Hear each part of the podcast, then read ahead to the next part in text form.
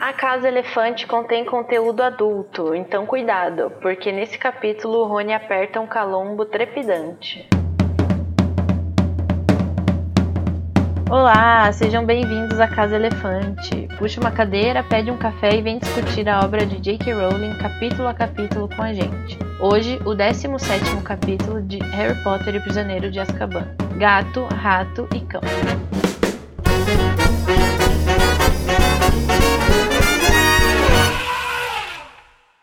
Nossos episódios sempre levam em consideração os acontecimentos de todas as obras do mundo bruxo já publicadas. Se você ainda não sabe que o Perebas é um animago, termina de ler o livro, que falta só um pouquinho, e depois você volta aqui para ouvir o resto. Eu sou Nayara Sevestiuk e acabei de dar uma voadora no padrinho do meu amigo. Menina, Quem se que importa? bruta. Estou aqui com Luísa Zanferdini, que toda noite de lua cheia desaparece misteriosamente. Ninguém sabe para onde ela vai. Então, oi gente, eu queria contar que meu segredo é que eu viro a Fiona. Lord Farquaad corre aqui. E também tá aqui com a gente a Tamires Garcia, que está muito feliz com a chegada de um cão preto de olhos pálidos. Gente, finalmente o mozão chegou. Não, não tem nem roupa pra esse evento. E hoje a gente vai falar sobre o chá de revelação, a treta no zoológico e amizades não tão legais assim. Então a gente vai começar com o nosso duelo de resumos. Como que vai acontecer? Vocês vão duelar aí pra ver quem consegue resumir melhor o capítulo. Eu nem vou exigir que vocês cheguem até o final, porque Serei Né? grata, porque eu não sei como resumir esse capítulo em 30 segundos. É, Haja Mas é capítulo, isso aí, gente. Acontece 30 tudo. segundos pra resumir o capítulo. Quem for melhor, ou na verdade, quem eu escolher, que for melhor na minha humilde opinião, vai ter o direito de iniciar a discussão deste episódio de podcast tão querido. E a gente vai jogar um dado aqui pra ver quem vai escolher quem vai começar e quem, obviamente, vai ser o último. Então, quem quer par, quem quer ímpar. Ah, eu quero ímpar. Parabéns, Tamires! Você ganhou! Yay! A chance de escolher quem começa só, né? Mas tudo bem. Apenas. Pequenas É, vitórias, né? É a E aí? vitória que vai estar tendo. Vamos se conformando com as vitórias que vem. Acho que a Luísa pode começar, pra eu ter tempo de me preparar psicologicamente. Ai, obrigada. De nada te Tá bom, exponha. então. Gente, eu odeio que eu sempre fico muito nervosa, mas tipo assim, não tem motivo pra ficar nervosa. É a pressão psicológica. É, então. Porque daí, de repente, você não sabe quanto tempo tem. De repente, acabou. Então, Luísa, você vai resumir o capítulo Gato, Rato e Cão em 3, 2, 1, valendo. O trio sai da casa do Hagrid e eles estão debaixo da capa com o Pereba surtado na mão do Rony. Aí eles escutam um uivo, o Pereba surta mais ainda. Aí ele começa a querer sair correndo do colo do Rony. No meio tempo, eles escutam um machado bater em alguma coisa, eles acham que o Bi- Bicus foi decapitado. Aí o Perebas foge, aí ele- a capa sai voando, porque o Harry não tem cuidado nenhum com essa porra da capa. E aí o, Re- o Rony é engolido pra dentro do salgueiro lutador, porque o, o Sirius apareceu lá, mordeu o braço dele. E eu não cheguei nem na metade. Muita coisa nesse Não, quando. É muita quando você coisa. falou do machado, eu já tava assim, não vai dar tempo. Não vai. Agora, Tamires, você vai iniciar o seu resumo em 3, 2, 1, valendo! Ai, já tá. É, o, o Bicuço, ele quase morreu, mas não morreu, mas eles não sabem ainda, eles saíram, e aí, meu Deus. Aí o Perebas, ele começou a querer escapar, e o pessoal falou, meu Deus, jogaram a capa longe, e o Perebas fugiu e falaram, pra onde vai, menina? Apareceu um cachorro. Aí o cachorro pegou o Rony, arrastou o Rony 3 metros, não, 3 quilômetros pro outro lugar lá, pela perna, tipo, mancada, Sirius. E foram e todo mundo atrás do Rony, e aí chegaram lá, e aí era o, não era um cachorro, era o Sirius. Oh my God! E aí o, o, o, o Lupin apareceu, e aí tipo, Lupin é o lobisomem. Aí, não, calma, nem mostrou. E aí tinha mais. Nossa, mas aí deu até uma acelerada aqui no meu coração, gente. Eu, eu tô, tô Socorro, calma, socorro. tá tudo bom. Muita Ah, mas, informação. mas foi, foi longe. Assim, acho que ficou claro a vencedora. Sim. Até porque eu falei uns negócios do capítulo anterior. Não, não tem problema, Luísa. Você é livre pra falar o que você quiser. Você é uma mulher empoderada. Solta a sua voz. Mas, infelizmente, assim, não vou poder dar a vitória pra você, Tamires. Você é a vencedora. Tudo bem. Parabéns. Yay, duas Concordo. vitórias na vida, gente! Eu chego lá. Parabéns, Agora tem que me acalmar, que eu fico nervosa mesmo pra fazer, falar isso. Se você curte o conteúdo do Animagos e quer nos ajudar a continuar produzindo, você pode nos apoiar através do PicPay. É só acessar picpay.me animagos e escolher o seu plano. Com a sua ajuda, a gente vai poder continuar produzindo conteúdo acessível e de qualidade para você. O endereço é picpay.me animagos. Harry, Rony e Hermione voltam para o castelo, mas no meio do caminho, Bichento persegue Perebas, e um grande cachorro preto arrasta Rony para um túnel sob o salgueiro lutador. Bichento para a árvore antes dela atacar Harry e Hermione, e eles seguem o gato pelo túnel até chegar na Casa dos Gritos. Lá eles encontram Rony, capturado por Black, que os desarma. Harry tenta atacar Sirius, mas Bichento fica entre os dois. Acontece uma baixaria, mas Lupin chega e acaba com tudo. O professor conta que é amigo de Black, Hermione revela que Lupin é um lobisomem e Sirius conta que Perebas é um animago, Pedro Pettigrew. Faltou também ainda a aparição do Snape. Ah, não, não é importante pra mim. Não é importante. Laís, corre aqui. Então, Tamires, como vencedora do nosso duelo de resumos, com que frase ou momento você quer começar a nossa discussão? Então, né, na verdade não é bem uma frase, é justamente o momento que começa essa bagunça, briga entre o, o- entre todo mundo, né? Mas começa o Harry querer bater no Sirius, e aí o Bichento vai querer ficar no meio, e aí alguém bate no Bichento, e aí, gente, eu nunca tinha reparado o tamanho da treta que rola nessa cena. A gente tem a memória do filme, né, que é, é muito mais objetiva, e é, é muita, muita treta, rola até voadora. Não, acho que esse capítulo em si é uma grande baixaria, dedo no cu, gritaria, adoidado. Porque é um capítulo que, na verdade, poucas pessoas se lembram do real conteúdo dele, na verdade, dessa briga toda, né? Porque no Uhum. filme é totalmente esquecido isso. Não acontece. E eu não sei se é só por isso, mas assim, é, não sei vocês, mas a gente fazendo essa leitura capítulo a capítulo, eu estou olhando para cada capítulo. Porque quando chega nessa parte do livro, eu já tô engolindo o livro, sabe? Eu já tô muito ansiosa para passar. E aí chega uma hora que eu acho que essa parte eu realmente meio que ignoro mentalmente. Sabe como é? Sim. A gente Então. passa co- correndo, né? Passa meio É, batido. exatamente. A gente passa tão batido que a gente não percebe que, tipo, a Hermione deu uma voadora no Sirius, já lá do lado de fora.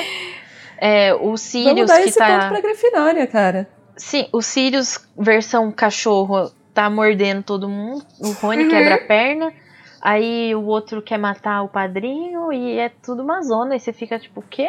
E assim, só relendo. E o Dessa gato no vez- meio, alguém, alguém chutou o gato, não lembro quem foi que chutou o gato. Não, ele cai. O Sirius, o Lupin abraça o Sirius e ele cai. Eu fiquei Ah, muito em é. choque quando eu reli, porque eu não lembrava que o Sirius mordia o braço do Rony, não a perna. Porque no filme ele morde Uhum. a perna. Que assim, como que começa toda essa grande treta, né? Eles estão lá do lado de fora e o Sirius, na verdade, o sinistro cão aparece. Aí quando ele aparece, é o gatilho dessa cena inteira. Porque o Perebas fica enlouquecido, daí o Rony vai correndo atrás dele. O cachorro vai atrás do Rony, que na verdade tá indo atrás do rato. E o Harry, Uhum. sem entender, porque ele achava que o cachorro queria matar ele. Sim. É essa grande confusão. E o Sirius morde o braço do Rony e o Rony vai tentar se prender num galho de árvore. Tipo, o quê? Quebra a perna. É. É uma avalanche de acontecimentos que eu fico embasbacada. Uhum. Tem uma, uma questão que é sempre muito legal, né, de reler. Mas que imagina você ver toda essa. Você acabou de passar por isso, e aí você revê isso, né? Porque a gente sabe que eles vão estar depois assistindo a Hermione e o Harry. Você revê Sim. isso tudo acontecendo e não poder fazer nada a respeito. Assim. Chegar lá, Absolutamente nada. absolutamente Deve nada. ser Você vê- muito angustiante. Meu Deus, eu acho que é muito louco. A gente vai Uhum. falar disso mais pra frente, claro, mas só pra já dar esse foreshadow. É muito, Sim. muito louco. Inclusive, com a aparição do Sirius como cachorro, tem uma descrição bem sutil que fala que ele, ele surgiu, eles ouviram um ruído macio de patas gigantes. E a gente sabe, acho que acho que todo mundo, até quem não leu os livros, sabe que o apelido dos Sirius é Almofadinhas. E o apelido Uhum. dele vem do, da pata do, de cachorro dele mesmo. Que é Uhum. macia, fofinha, né? E eu acho, ai, eu achei fofo isso, porque. tipo, é uma coisa tão, assim, gratuita que tá ali, mas faz sentido, sabe? Sim, é muito Só que fofinho. também tem uma coisa que eu não gosto da chegada dele, que é, na minha opinião, a Relia, não sei se vocês concordam ou não. A Lia escreveu como um enorme cão negro de olhos claros. E no inglês não são olhos claros que ela fala, é pale-eyed. E Hum. tem um outro significado ao invés de só olhos claros. Sim, são olhos claros, mas que indicam um estado do, do humano ou do animal, né? Que é um olho esbranquiçado, algumas vezes indicando cegueira. Ou Uhum. nesse caso, eu imagino que seja de tudo que ele viveu até agora, né? Da, de Azkaban e tudo mais. Sim. Imagino que ele É, tenha ficado muito dele. acabado. Inclusive, mais pra frente a gente vai falar de quando ele faz a transformação de animal pra humano. Eu nunca tinha prestado atenção nisso. E eu só reparei depois que vocês comentaram. E aí eu fiquei incomodada.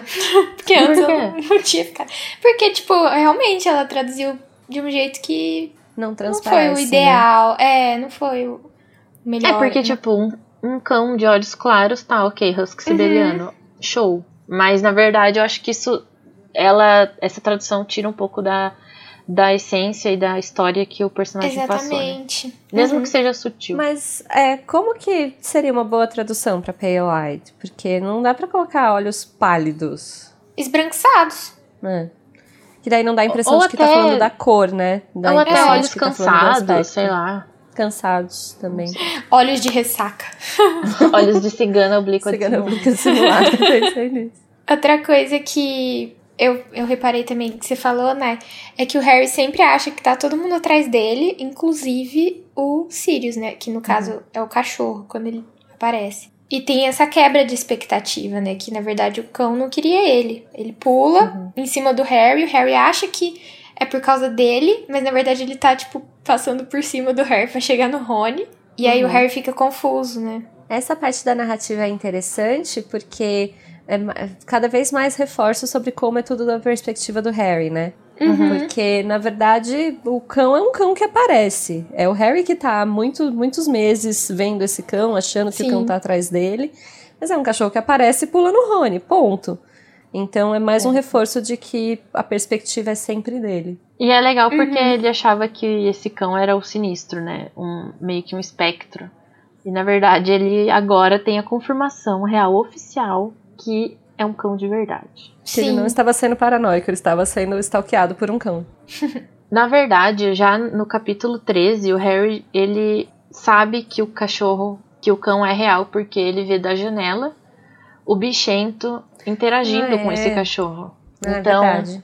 aí ele já tem uma noção, só que eu acho que também tem o lance de gato que vê fantasma, sabe? Vai saber. Então, ele. ele Aí agora ele sabe que tá todo mundo vendo. Mais alguém vê. Mas É, ele não exatamente. necessariamente sabe que é real, né? Uhum. Agora, ou tá todo mundo louco ou ele é real. Pode ser um surto coletivo? Claramente. Mas então, pensando da perspectiva, por exemplo, do Rony, o Harry comentou ao longo do livro que estava vendo uma coisa estranha, mas o Rony não esperava que aparecesse um cachorro catar ele e levar pra dentro da árvore, sabe? Então, Eu acho que ninguém esperava isso, na verdade. sim, mas o Harry relacionou com alguma coisa que ele tinha antes. Hermione Uhum. e o Rony só olharam e falaram: Oi? O que que tá acontecendo?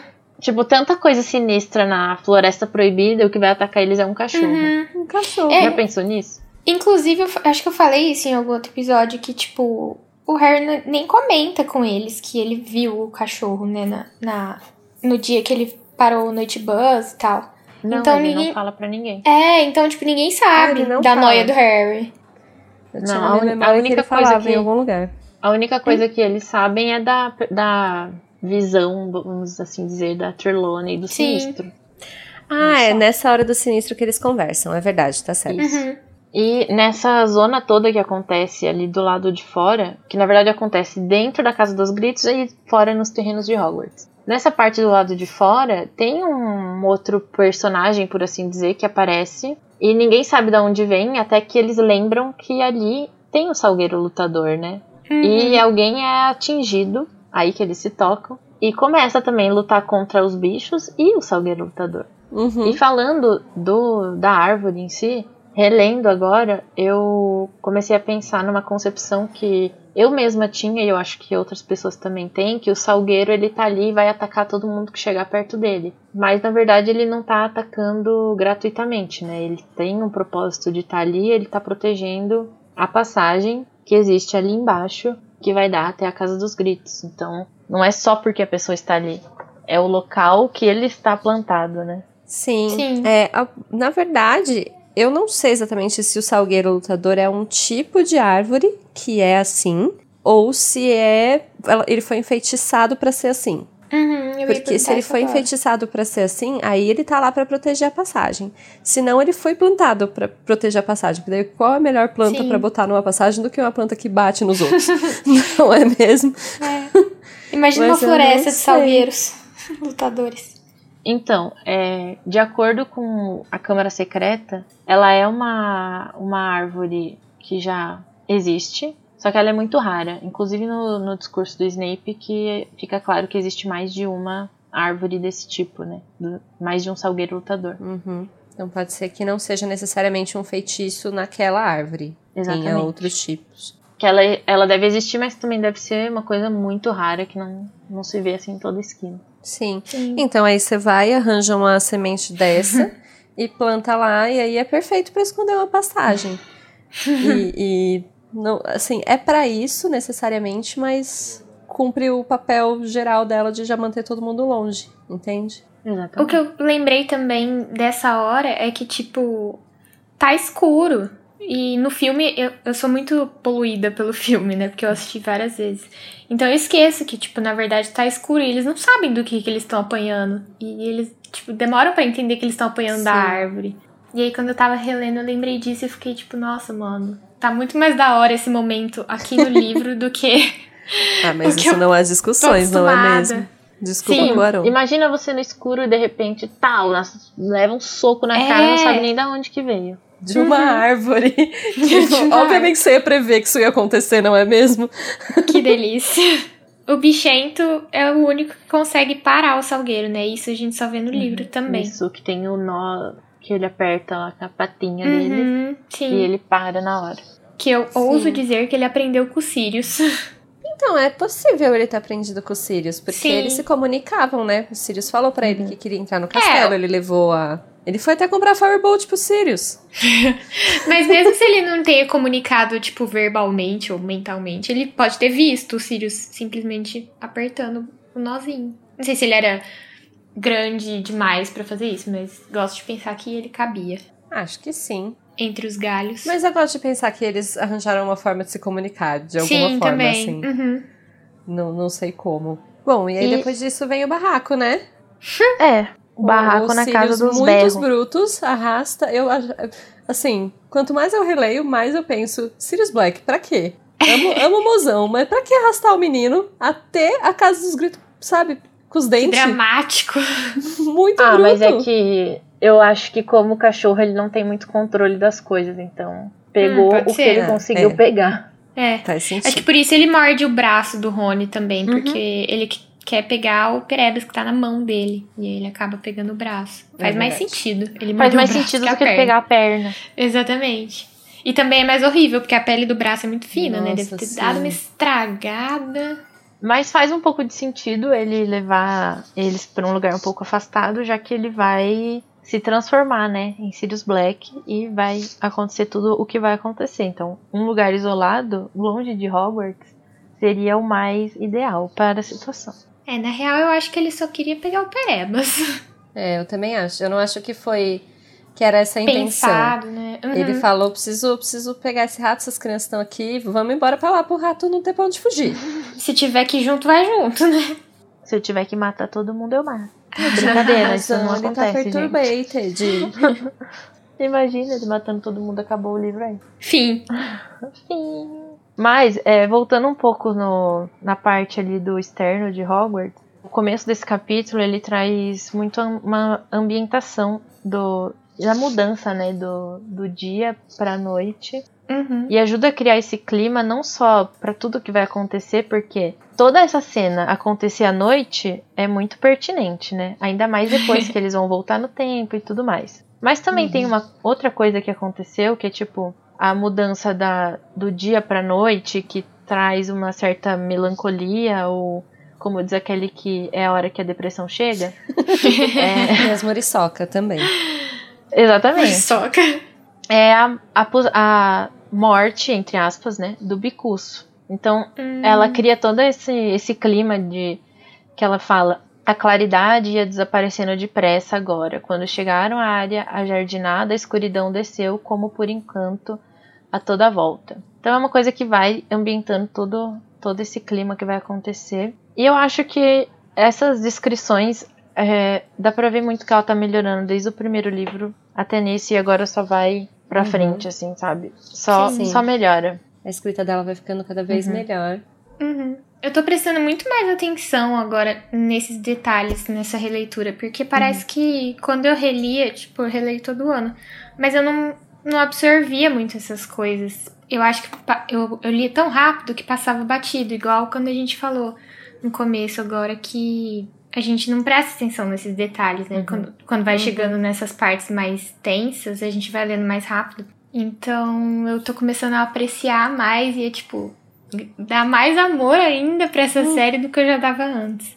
Sim, é perfeito, gente. São coisas que vão Uhum. engrandecendo a experiência de ler ou reler a Sim. história, né? Que não é só Perfeito. a trama principal, mas tem todo o pano de fundo, os outros Exatamente. elementos, a neve, chuva, sol. Cultura e clima diferente também. Porque lá na Inglaterra, nessa época do ano, escurece muito mais tarde. Então, todos É esses detalhes, assim, a gente vai pensando quando fica mais velho. Falando nisso, uma das coisas que eu acho muito legal que também que né, não tem como evitar começar a comparar com o, com o filme, porque o filme começa a me irritar Uhum. muito. Assim, essa- o filme destruiu esse capítulo, que é um dos melhores capítulos Sim. da saga. Mas, assim, eu acho muito legal a forma como ela descreve só o som do, do instrumento que mataria o Bicuço. E eles ouvindo e imaginando acontecendo. Eu acho muito visual essa descrição. E no filme, né, eles tentaram refletir de um jeito lá, o, o, o Carrasco fazendo qualquer coisa, mas não, não, não deu aquele efeito de eles ouvirem e pensarem, caraca, executaram o Bicuço. Uhum. E, enfim, eu amo muito essa descrição também. Ah, eu adoro, Sim. gente. Porque dá, um- dá uma outra sensação quando você tá lendo a história, né? Exatamente. E a Luísa falou que na Europa essa hora vai começando a escurecer mais tarde. Isso já é um outro ponto que acontece aí, que eles estão fora do salão comunal e tá tarde, né? Uhum. Isso pode se- é, piorar um pouco a situação do Hagrid, que já tá tendo o Bicuço Uhum. sendo executado. Sim. Exatamente, o já tá lá. Ele, e, e assim, o Hagrid é professor, né? Já n- nesse ponto. Então era esperado que ele tivesse alguma autoridade, que ele tivesse alguma responsabilidade com, com o que tá acontecendo, não é mesmo? Mas não, deixa as crianças lá e as crianças vão embora sozinhas depois. E a gente vê, olha no que deu. Uhum. Inclusive tem toda a questão Sirius Black à solta, né? Que agrava um pouco essa ida dele. Que então, inclusive, foi nisso que deu, né? O Sirius Black pegou eles, por sorte, ele não fez nada, mas pegou. Eu acho que tem o fator Hagrid, né? E tem o fator de que ele tava muito desconcertado por causa da morte do Bicus. Quer dizer, a morte iminente, né, do É, Bicus. a- a execução a caminho. Ah, mas eh, você entende? Eu entendo, então. A gente conhece Hagrid, ama Hagrid, passa pano pra Hagrid. Mas que não, não, foi, não foi responsável da parte dele, não foi, né? Não, zero, Não. zero responsabilidades. Ainda sobre terrenos fora de Hogwarts, na verdade está um pouco mais longe, é a própria Casa dos Gritos, que eles vão eles vão parar, né? E ela mostra muito a infância do jovem Remo Lupin, porque ela tá toda em estado assim calamitoso, como diria Igor, que escreveu aqui na pau, com o papel o papel descascava das paredes, havia manchas por todo o chão, cada móvel estava quebrado como se alguém o tivesse atacado. As janelas estavam vedadas com tábuas. Eu não consigo nem imaginar se fosse eu a situação do Lupin e eu ainda não consigo entender como ele chegou até aqui sozinho. Uhum. Na verdade, nem como ele chegou em, lá em Relíquias, que na verdade, né, sabemos o que acontece. Eu acho que a parte boa é que o Lupin não lembra dessas, dessas horas, né, que ele tá transformado. Então, Será? imagino que isso deve ser horrível e bom ao mesmo tempo, porque Eu sempre Sei. imaginei que ele ficasse tipo bêbado assim. Ele tem uns flashes na manhã seguinte, umas dores de cabeça, meio que uma enorme ressaca lobisômica. ai que dó. Eu imagino que ele não se lembre, não. Mas É, ele vê o não. estrago que ele fez, né? Exato, é. Eu acho que isso é o pior. Você vê os restos e não saber o que aconteceu. Uhum. E é muito interessante pensar visualmente como um reflexo mesmo da infância dele, sabe? E assim, pra ele chegar lá também, imagina depois de todos esses anos voltar pra aquela casa. Tudo bem que ele tava mega concentrado em todos os babados que estavam rolando, mas deve ser pesado, né? Voltar pra lá. Deve. Não sei também, porque ele continua se transformando, ele continua tendo memórias negativas. E ele volta junto, justamente com os dois amigos dele que iam pra lá com ele antes, né? É, Perebas amigos entre aspas. É, é, Nessa- sim, com nessa duas situation. pessoas, né? Olha que reunion! Sim. E Reunião acho de que... 10 anos de formatura. Credo. Reunião do terceirão. Terceirão. Churrasco do terceirão na Casa dos Gritos.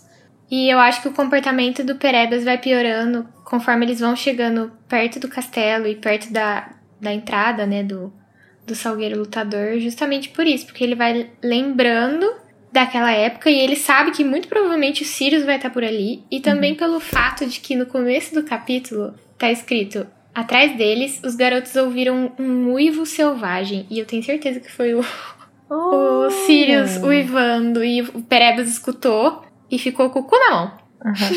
Fora também que ele, super guerreirinho, Perebas guerreirinho, lutou tanto pra sair do castelo, pra fugir. E assim, não, eles não chegaram no castelo, mas eles estavam indo pra lá, né? Sim. E ele ia Uhum. voltar. Então pra ele ia dar bosta de qualquer jeito. Ele já tava tipo, Sim. pelo amor de Deus. Não, Aliás, falando corri nisso, tanto. falando no Perebinhas, eu sempre acho também muito bizarro ler do- da perspectiva do Perebas, porque pensa você ser um humano e aí você ter proporções de rato. Então, pra você fugir de um humano, você tem que correr muito. Uhum. E Sim. aí, tipo, você tá enlouquecido tentando fugir, o garotão passa e fala: Volta aqui, Perebas, você é humano! Me solta, já fingi que morri pra fugir de você! É, Deve ser desesperador. Eu sempre fico pensando se o Perebas não, assim, de vez em quando foge, vai pro banheiro e se transforma em humano de novo, só pra, sei lá, lembrar como era mexer as pernas, só dar pra uma esticar os braços. É, porque deve ser ruim ficar como rato por 14 anos, né? Ah, mas eu acho que quando ele tá sozinho, ele se transforma em humano, gente, porque não é possível. Ah, eu acho que não. Ah, não sei. Eu não Bom. teria coragem. Não saberemos. Se eu tivesse feito a merda que Ah, ele vai fez. pro banheiro, sabe? Fica lá num cubículo de banheiro, se transforma um pouquinho, dá uma sentada, uma relaxada e depois volta. Com certeza, né? E o Harry já chega falando que o bichento é amigo do, do cão, né? Que no caso é o Sirius. Já fazendo um foreshadowing pro final, quando explica como o Sirius comprou a vassoura dele e etc. Uhum. E também já, já retoma o que o Harry tinha visto lá na janela, né? O bichento com o cachorro. E ele, tipo, ah, safado, vocês são amigos. Vocês estavam Sim. mancomunados. e o bichento, ele aparece várias vezes tentando salvar o Sirius. Naquela briga toda na casa dos gritos, né? Ele é muito amorzinho. quando tem aquele momento do Harry que ele quer realmente matar o Sirius, o bichento entra na frente e, tipo, se quiser matar ele, vai ter que me matar também. Senta no peito do Sirius. E é, é engraçado porque nesse ponto do, da história, eles ainda não foram apresentados as maldições imperdoáveis, né? E o Harry não sabe de fato como matar alguém. Então eu ficava, fiquei, fico imaginando, né? Ele tava realmente meio que decidindo se ele mataria o Sirius ou não. E se ele fosse matar, ele ia fazer o quê? Falar pra varinha, mate esse homem. Mata, caia morto. É, então, porque a gente não sabe, né? A gente não, Não. conhece. Será que ele teria algum conhecimento? Ele conseguiria fazer isso de alguma forma? Ou ele ia só pegar uma faca e enfiar no peito dele mesmo? Ah, eu acho que como ele começa escrevendo essa parte, ele ia deitar o Sirius na porrada. Me parece uma boa alternativa. Talvez ele ia furar o Sirius com a varinha. Vai, desgraça! Ai, que ridículo. Ah, ele podia enfiar a varinha e falar bombarda. Pronto. Nossa, é É. uma boa forma de assassinato. Por que, não pensaram Aqui, nisso ó. antes? Casa Elefante é cultura. Como matar o seu amiguinho sem cometer Credo. uma maldição imperdoável. Aprenda conosco. Ai, meu Deus. A Casa Elefante não concorda. Nota de repúdio. Cancelada mais uma vez. Só pra renovar, pessoal. É, e aqui, então, a gente já descobre que o Lupin era amigo deles, o que eu acho um pouco, mais ou menos, um pouquinho, não muito, por mais que eu acho que esse livro é perfeito sem defeitos, problemático narrativamente, porque eu acho que já tinha que ter aparecido em algum momento, né? Sim. Mas foi revelado que, Sir, que Lupin é amigo de Sirius e Tiago. Nessa hora que a gente descobre, porque o Lupin entende tudo que tá acontecendo, tudo que aconteceu. E ele vai lá e abraça o Sirius, e daí o bichinho cai no chão. E daí vem a protetora Larissa xingando no capítulo. Protejam o Tadinho do gato! gato. E o, o trio fica impactadíssimo com esse abraço, que aliás é descrito um abraço como irmão. É, é bem, Sim. bem chocante. Eu ficaria chocada se eu fosse eles. Mas eu acho engraçado que na, nes- nessa hora, tipo, eles têm um diálogo rápido, assim, que dá a entender que o Lupin ficou meio confuso, tipo, mas o que, que aconteceu com o Pettigrew? Ele. Você deu o segredo pra ele? Então, tipo, ele abraçou o Sirius antes de confirmar, parece, sabe?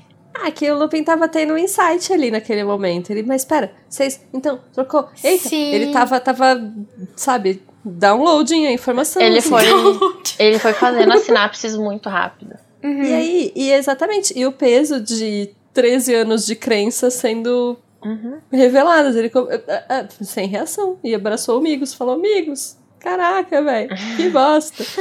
É isso. E essa é uma das grandes revelações do nosso belo chá de revelação sem bolo e sem chá. Porque nesse capítulo é, é basicamente só revelações jogadas na nossa cara. Começando ali pelo, pelo cão, que na verdade era Sirius Black. Que não era que o era- sinistro, não era o invisível. Exatamente, ele era só um animado. Sirius se revela destruído, acabado, derrotado pela vida, porém firme atrás do rato. Vai pegar o rato. E quem fala isso pra gente, na verdade, antes da gente ver, ver que eu digo é ler essa descrição, é o Rony, né? Ele fala que Harry é uma armadilha. E na verdade era o Sirius Black. E na hora que ele aparece em carne e osso, é como a gente vê o quão acabado ele tava.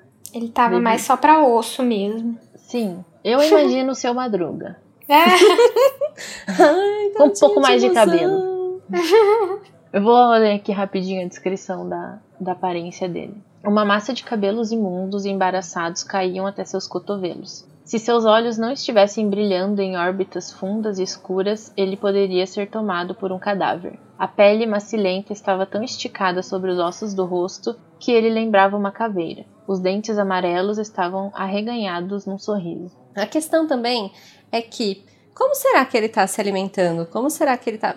Assim, presumo que ele tava vivendo na Casa dos Gritos, né? Uhum. Então, assim que ele tava entrando em Hogwarts, assim que ele tava, né, abrigado e tal. Mas se alimentando de que forma? E, e, enfim, obcecado, sem dormir direito, sem, sem ninguém, né? Acho que um ele tava pro comendo mozão, gente. cachorro. Mozão é ótimo. Mozão tava, tava passando por uns maus bocados.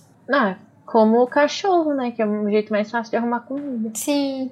Você come uns bichos, vai na porta do Os restaurante, vivendo de migalhas. O que contribui para esse estado que eu imagino que saindo, na verdade, todos esses anos que ele passou em Azkaban, deve ter causado também não dano só psicológico, mas físico. E essa situação dele viver como cachorro depois de foragido deve ter piorado tudo, né? Uhum. Tá sofrendo, gente. Perdoa, Momô. Parei. Parei de declarar meu amor.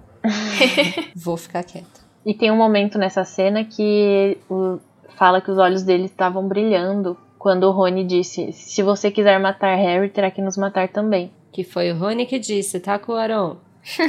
É. Pessoal que gosta de tirar a fala do Rony, mas tudo bem, né? Quem, who am I pra reclamar? Tudo, tudo Não bem. defendo o Rony sempre, mas essa, é- esse momento de brilhar ele merecia. Sim. E essa parte dos olhos brilhando, ela pode ser levada de duas maneiras, né? Uma de que realmente ele quer matar o Harry e todo mundo, que seria tipo a visão deles do que o Sirius faria, já que eles Os acham que ele realmente é um cintilando de foragido. ódio, né, Uhum. assim. Uhum. Ou que é o que eu penso, que eu acho que é esse o sentido da frase, que é o de da união dos amigos, de um querer proteger o outro e se sacrificar pelo seu amigo. Eu acho que é Oh. isso, até que os marotos, sem toda a parte da que eles eram cuzão, mas tipo eles, eles quatro em si eram muito assim, de um defender o outro, até que não, até que não foram, né? Mas a princípio era. Não, uns com, uns com os outros eles eram muito leais, eles eram Uhum. muito.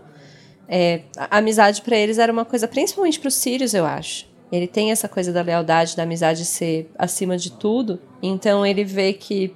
Ele vê aquela cena com uma pessoa que é quase igual ao James. E pode ser que tenha trazido essa lembrança, sim. É, Eu não imagino sei se ele tava no estado mental muito saudável para remanescer sobre o passado. Mas é possível. O que você falou agora da amizade ser muito importante pro Sirius, imagino também que seja porque a família dele meio que renegou ele, né? Então o Thiago e, o- e os outros amigos dele viraram a família dele, né? Uhum. Exatamente. Então acho bem possível que seja por causa disso. E aí, depois disso, tem mais uma revelação, que é que o Lupin é um lobisomem. E a gente vai falar um pouquinho mais disso no próximo episódio. Mas é engraçado porque de- o tanto de revelação que tem nesse capítulo, essa fica até meio tipo, miga, você calma, Hermione, não é nem essa nesse maior problema da vida hoje, não. Senta e aguarda. Aham. Próximo da fila, vai. É aquele jantar de família que todo mundo co- começa a lavar as roupas sujas ao mesmo tempo. Adoro. Sim, e aí inicia-se um mesa. monólogo, né? Assim, aquele momento que Rowling gosta bastante, ela colocou no filme, ela percebeu que no cinema não funciona bem, mas ele conta uma história bem grande sobre ele ser lobisomem, sobre o passado dele, sobre Pedro Pettigrew, ele vai falar muita coisa. Acho essa cena longa. Outra coisa que ele explica também é como ele percebeu que tinha uma coisa estranha no mapa, né? O, o- no caso, o Rony carregando o Pedro O Pettigrew. Pereba. E ele conta a história bem brevemente, mas ele conta, diferente do filme, a história da criação do mapa, né? Que ele e os amigos dele criaram. Só amor. Gente, a- assim, não tem nada em nenhum filme que explique que eles criaram o mapa do maroto. Sim. Você Uhum. pegar uma pessoa que, tipo, nunca leu, nunca viu nada, que viveu na bolha, sei lá, show de Truman, onde não, existe, não, não existia Harry Potter, a pessoa não vai saber, porque não tem essa É informação. um grande plot hole, né? Uhum. Sim. E outra coisa também que eu falei em outro episódio, se o Lupin não vê os pontinhos referentes ao Harry e Hermione do futuro, e isso já me leva a meio que responder a minha própria pergunta. Porque essa parte me faz pensar que eles não aparecem no mapa quando voltam no tempo. Por, por ele não citar Então, nada. eu- quando eu leio esse pedaço, o que eu entendo, vamos dizer assim, é que o Lupin acompanha ele saindo do castelo e indo pra casa do Hagrid. E o mapa é grande. Eu fico pensando, todos os, os plot holes que as pessoas falam sobre o mapa, eu fico imaginando um mapa enorme do castelo com um milhão de pontinhos, com um milhão de nomes e, e, assim, ele ele viu eles ali, aí de repente na casa do Hagrid apareceu o Pedro Pettigrew. Você acha que ele olhou em volta depois que ele viu o nome Pedro Pettigrew? É, então eu verdade. fico pensando que pode ser que eles estivessem lá, mas não necessariamente. Mesma coisa que a galera fala muito também. Como que o Fred e o George nunca repararam que tinha um cara chamado Pedro Pettigrew dormindo com o irmão deles? Eu fico pensando quantas vezes na vida eles ficam olhando pro Rony no mapa. Tipo, ok, é um plot hole. É, mas às vezes é só a burrice deles mesmo. Não num plot hole necessariamente, sabe? Ah, Sim. uma, uma coisa que eu penso, uma das mil teorias que eu, sobre esse assunto, é a de que o- os próprios criadores do mapa não conheciam viagem no tempo. Então, Hum, talvez o mapa não seja, entre aspas, configurado pra isso, entende? faz muito sentido. Ele não, Sim. não, Não mostra, né? não pode mostrar uma coisa que ele não conhece ou não entende. Uhum. Mas isso também leva a uma outra pergunta, porque é um mapa muito complexo. Deve ser Uhum. muito complexo de criar, e, e essa, essa de justamente fazer um GPS em que todo mundo é stalkeado o tempo todo, deve ser um feitiço dificílimo, porque senão todo mundo no mundo bruxo teria um desse. E Né? então, pra ainda fazer pessoas aparecerem duplicadas, realmente deve ser complicado. Vai dar uma falha na Matrix ali. É, talvez eles realmente desapareçam do mapa assim total, porque tem um conflito de linhas temporais. E o mapa não Verdade. consegue absorver a realidade. Mas, é uma coisa que eu queria perguntar pra vocês, que a Luísa achou que ficou meio enrolado, né? Toda essa. Uhum. Pra contar Vocês a história. realmente acharam que ficou enrolado por, porque tava relendo e já conhecia? Ou vocês acham que, tipo, lendo pela primeira vez também vai, ia, ia ou vai parecer enrolação? Acho que nas duas situações. Porque, eu não sei, eu tenho isso de tipo assim. Fala logo, sabe? Tipo, tem um elefante na sala. Gente, olha pro elefante, sabe? Não precisa enrolar pra falar que ele tá ali. O que eu acho que aconteceu nesse capítulo é que a Rowling tinha muita coisa pra falar. Não é que ela não sabia exatamente como fazer isso, mas ela realmente precisava colocar essas coisas antes da revelação final, sabe? É. E daí parece meio enrolado, mas na verdade é que tem muita coisa. Ah, eu, eu entendo os dois pontos de vocês, mas eu acho ainda que, que dá, a, a ideia é de criar algum suspense, mas eu também acho que enrola. É, tipo, eu entendo por que, que é enrolado, mas ao mesmo tempo me irrita. Porque na vida real não é assim, sabe? Tipo, você chega e fala pras pessoas as coisas. Esse livro é muito pouco realista, aquilo que eu comentei antes. É, como que passou um ano inteiro, todo mundo só falava de Sirius Black e ninguém comentou que o Lupin era amigo dele na infância? Assim, o Snape jogava É. umas indiretas e tal, mas ninguém reparou nesse não, fato. gente, como que, como que eles lá no trem já conheceram o Remo Lupin? Ou chegando na escola ninguém falou que, ah, esse cara estudou com seu pai. Não, pra Sabe? mim o pior é aquela conversa que eles escutam os professores tendo no bar e, tipo, ninguém cita o nome do Lupin. Absolutamente Exato. ninguém. Então, ninguém cita, é isso que eu quero dizer. Uhum. É claro que isso tudo é recurso narrativo, né? E é criado pra Sim. criar o- a surpresa no final. Aí Mas não é realista, nem um pouco. Se você parar pra É, realmente analisar. Não que, o- que a série inteira seja realista, mas. Não nisso. que o mundo bruxo necessariamente seja realista. Vamos melhorar. Verossímil. Me- melhor, melhor. Então, a gente vai falar agora sobre o tan tan tan tan desse livro, que é a última frase. Que é Que aquela é- frase que não te permite dormir depois de ler, porque você é obrigado a ler o próximo capítulo. É um grande cliffhanger. Eu posso dar uma olhada nesse rato. que é a grande revelação de Sirius Black. Que eles estão lá, tipo, meu, você quer matar a gente? Dele, não, só uma pessoa vai morrer aqui. E daí aponta e daí, é o Rony, não é o Rony. É, é esse aí, ó, que tá aí no seu colo, é o rato. rato. É o Por quê? calombo É por causa trepidante. do rato que estamos todos aqui. Ele não é um rato, ele é um animago. Que atende pelo nome de Pedro Pettigrew. E acaba o capítulo. Tan, tan, tan. Arrasou, E a JK. gente faz o quê? Espera o próximo capítulo, próxima discussão. Gente, não dá. Não dá pra parar de Não ler. dá. E é, É por isso não que é- você entende que eu já tô engolindo o livro já? Já tô Assim, nesse ó. ponto do livro que acabou a atenção.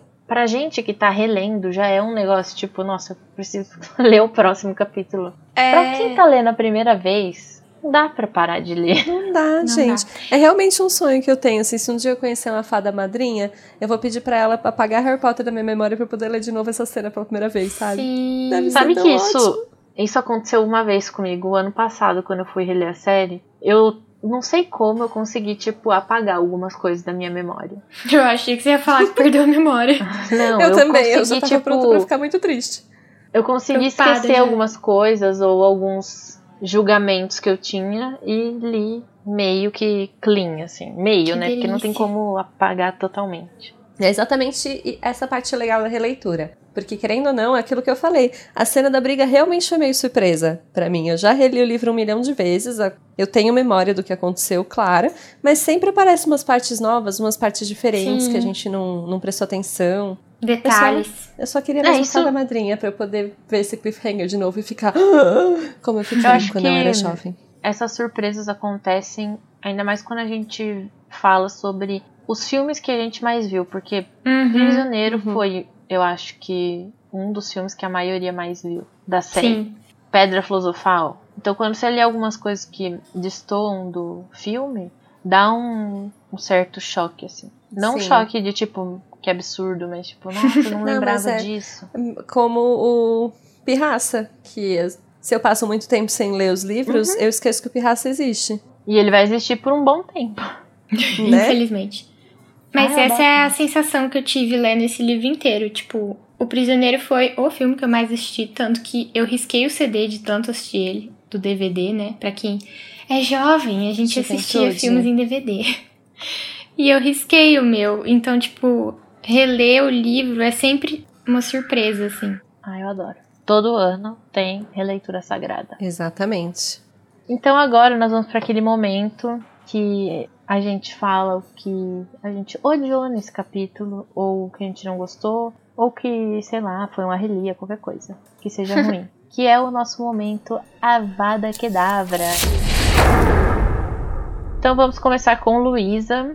Fala pra gente qual foi o seu momento que te fez querer rasgar o livro. Ora, não vamos ser tão radicais. Jamais rasgaria um Harry Potter. Mas. Sensata. Ai, gente, vai ter que ser o lenga-lenga pra explicar o rolo Sirius Lupin Rabicho. Apesar de eu entender o valor disso no plot e tal, me incomoda. É isso, Mas você achou Avada. muito arrastado mesmo, né? Porque foi até o Avada. É. Eu, eu sempre acho arrastado essas coisas. tipo, em qualquer, em qualquer série, livro, filme. Desculpa.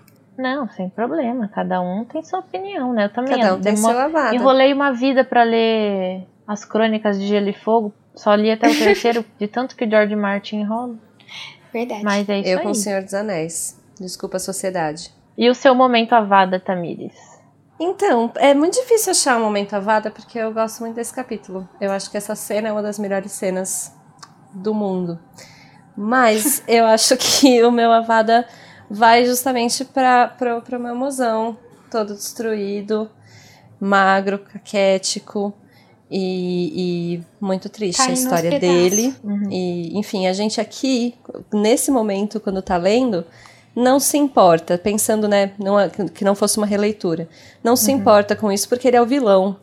Então, ah, é um cara com cara de mal, né? Caracteriza como um monstro e tal. Mas, tadinho de mozão. Tava sofrendo. Porque sofres, ó Sirius Black. Queria dar um banho nele, dar uma comida pra ele comer. Dá uma comida. e o meu momento Avada Kedavra vai para o meu Arrelia, que só foi Arrelia para mim, aparentemente.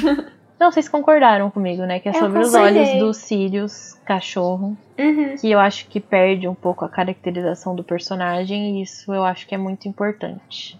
Sim. Se, se não fosse tão importante assim, eu não ia ligar, sabe? Mas eu acho que na situação dele é uma coisa que descaracterizou um pouco. Uhum. Tira a parte da, da- do aspecto descritivo até que a gente comentou, né? O peso da, do cansaço dele. Então, depois desse momento pesadão, a gente vai para o nosso momento que dá quentinho no coração, que é a nossa parte favorita do capítulo, que é o momento Expecto Patronum. Então vamos começar com Tamires. Qual que é o seu Expecto Patronum? Ai, gente, não pode ser algo que não esse cliffhanger maravilhoso, né? Ah, Aquele momento, isso não é um rato. Pam, pam, pam. Que Isso não é um vocês estão loucos? Meu, esse cliffhanger eu acho que até agora na releitura é um dos melhores. Um dos, porque tem mais uns dois, três por aí. Eu Mas acho que É, é, o melhor é momento é o momento que, que tudo encaixa, assim, aquela última pecinha do, tabu- do, do quebra-cabeça. E incrível, incrível escrita. Rowling, te amamos. Plot twistzão, assim, né? demais. É, é tudo, que- tudo que a gente viveu até agora deu um duplo twist carpado. Inclusive, se tem alguém, algum ouvinte aí que tá lendo pela primeira vez o livro, fala pra gente o que você achou desse, dessa revelação. A gente vai gostar de ler no Metendo a Colher. Se você conseguiu parar o capítulo ou se você teve que pular pro próximo di- direto. Exatamente. E o seu momento Expecto Patronum, Luísa? O meu vai pro bichento, que pulou no peito do Black. Sentou ali pra proteger o coração dele. Do Harry, que queria atacar os Sirius, né? Então, Bichento lindo. Bem gatinho ele, né? bem gatinho, Gatinho. protetor. O meu Expecto Patronum vai para Sirius Black. A figura Sirius Tchau, Black, a aparição Sirius. dele e todo esse. Não é uma grande reparação, mas é um pouco, né? De tudo que as É. pessoas acreditavam que ele Al- era. Algum, Claro algum que ele ainda tipo não- de redenção, né? Assim, um caminho pra. Sim. O início da redenção, que nunca Uhum. aconteceu. Mas eu Será? gosto muito dessa aparição dele, porque. Ah, não sei explicar. Eu acho que significa muito pro Harry depois, né? Assim, quando. Como eles chegam na casa dos gritos, e lá é uma casa, é, eu, e o bichento tá em cima dele, eu visualizo muito, sabe aquela cena da, da Cinderela que tá a madrasta má com o gato? Eu Ah. imagino, tipo, o Sirius parado na cama com o gato, assim. tipo a madrasta da Cinderela. É uma revelação. Na minha mente, ela é bombástica, né? Mas ela é, né?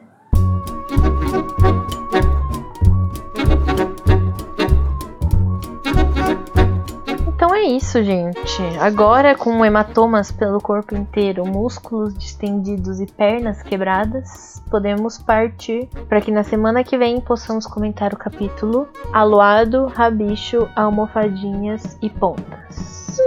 Tchau, pessoal! Tchau. Gente, até semana que vem.